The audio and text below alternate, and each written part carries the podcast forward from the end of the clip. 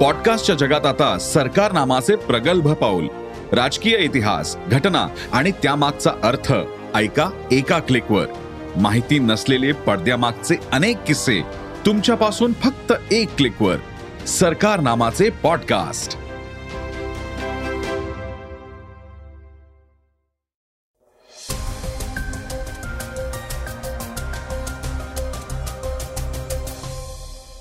नमस्कार. मी गौरी कुबेर. आता आपण ऐकणार आहोत आजचं सकाळचं पॉडकास्ट दिवाळीच्या मुहूर्तावर पंतप्रधान नरेंद्र मोदी देशातल्या सर्वात दुर्गम भाग असलेल्या कारगिलमध्ये गेले आहेत.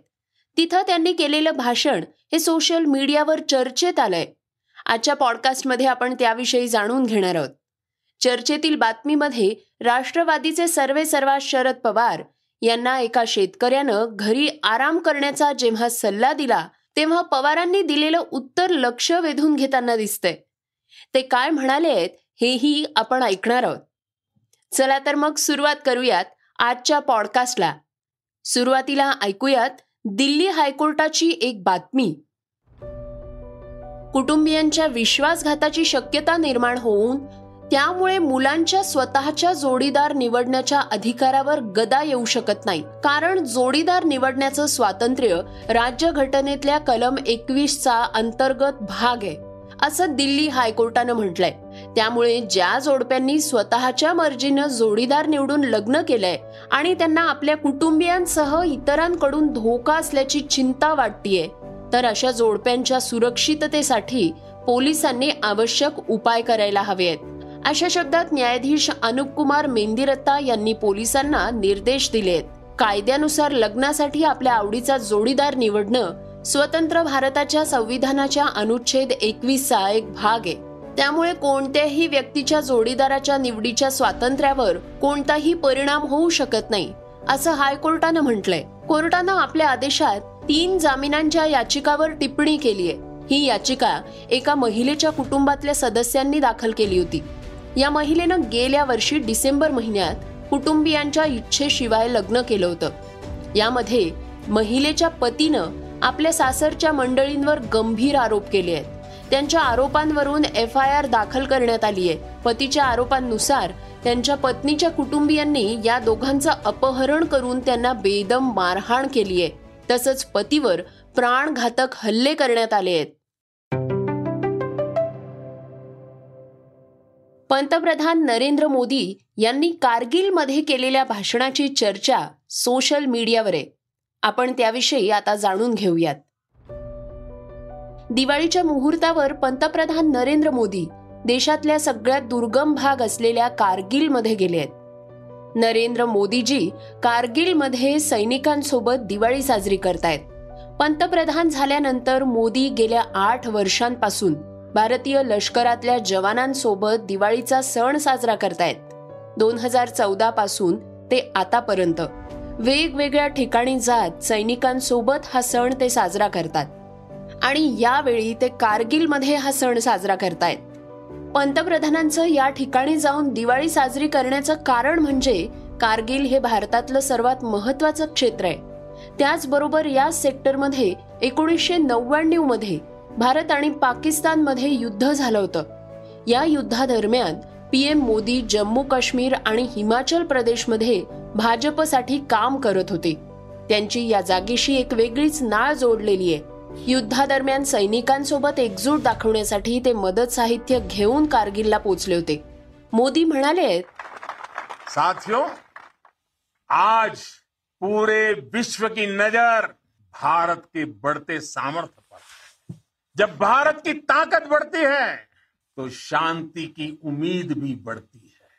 जब भारत की ताकत बढ़ती है तो समृद्धि की संभावना बढ़ती है। जब भारत की ताकत बढ़ती है तो विश्व में एक संतुलन आता है। आज़ादी का यह अमृतकाल, भारत की इसी ताकत का, इसी सामर्थ्य का साक्षात साक्षी बनने वाला है। इसमें आपकी भूमिका, आप सब वीर जवानों की भूमिका बहुत बड़ी भूमिका है, क्योंकि आप भारत के गौरव की शान है। तन तिरंगा, मन तिरंगा, तन तिरंगा, मन तिरंगा, चाहत तिरंगा, राह तिरंगा, विजय का विश्वास गरजता, विजय का विश्वास गरजता सीमा से भी, सीमा से भी सीना चौड़ा, सपनों में संकल्प सुहाता, कदम कदम पर दम दिखाता, भारत के गौरव की शान। तुम्हें देख रहा हर भारतीय गर्व से भर जाता है।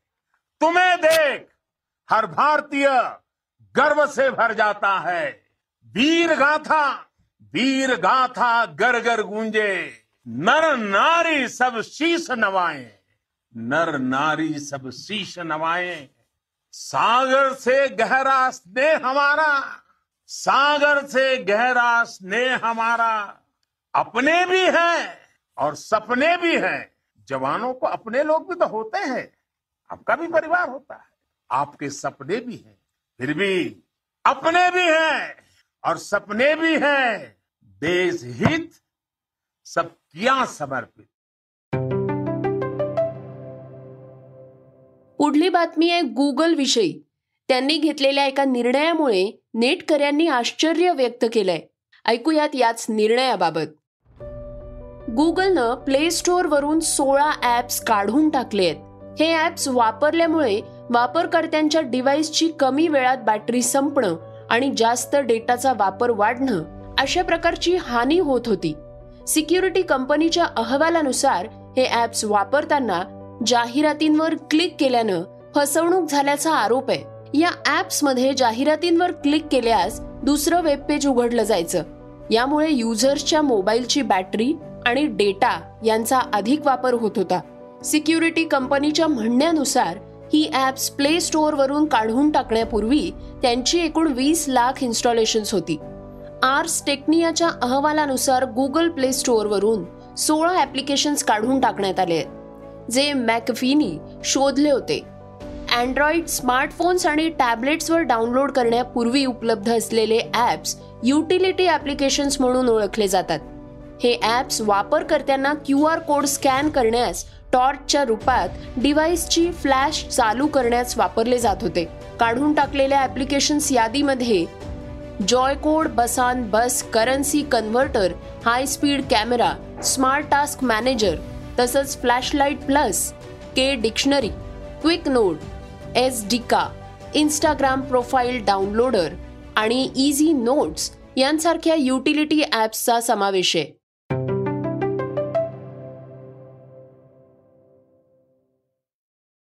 श्रोत्यांनो आता आपण ऐकणार आहोत आजच्या वेगवान घडामोडी.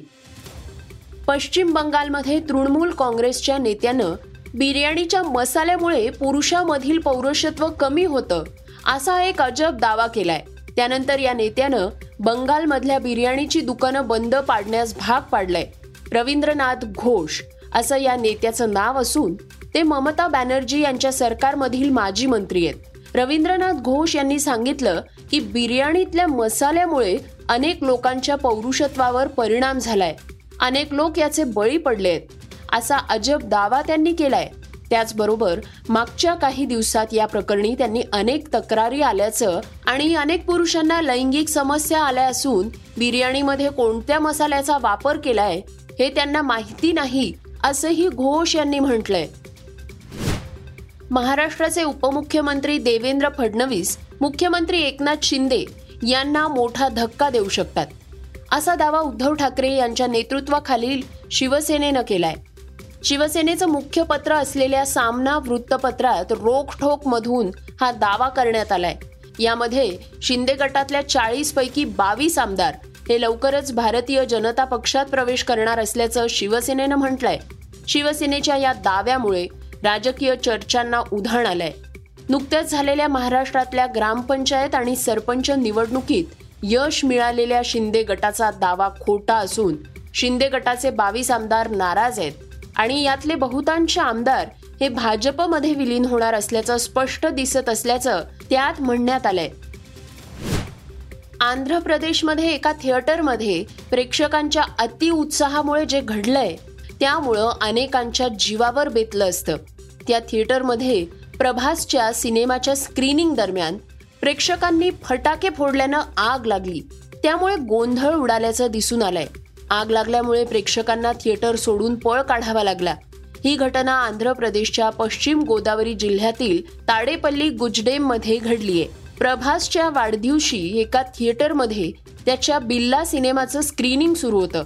या दरम्यान काही अतिउत्साही चाहत्यांनी त्या थिएटरमध्ये फटाके वाजवले आहेत त्यानंतर संपूर्ण थिएटर आगीनं वेढलं गेलं. टीम इंडियानं टी ट्वेंटी वर्ल्ड कपमध्ये पाकिस्तानला पराभूत करून जोरदार सुरुवात केली आहे. संपूर्ण देशासोबतच केंद्रीय गृहमंत्री अमित शहा यांनीही भारतीय संघाचं खास शैलीत अभिनंदन केलंय. केंद्रीय गृहमंत्री अमित शहा यांनीही ट्विट करून म्हटलंय की टी ट्वेंटी विश्वचषक सुरू करण्याचा योग्य मार्ग दिवाळीपासूनच सुरू होतोय. विराट कोहलीची शानदार खेळी. संपूर्ण संघाचं अभिनंदन. विराट कोहलीनं त्रेपन्न चेंडूत ब्याऐंशी धावांची शानदार खेळी केली आहे. कोहलीनं या खेळीत सहा चौकार आणि चार षटकार ठोकले आहेत. श्रोत्यांनो आता आपण ऐकणार आहोत आजची चर्चेतली बातमी. राज्यात परतीच्या पावसामुळे शेतीचं अतोनात नुकसान झालंय. त्यानंतर माजी मुख्यमंत्री उद्धव ठाकरे यांनी औरंगाबाद इथं जाऊन पाहणी केली आहे.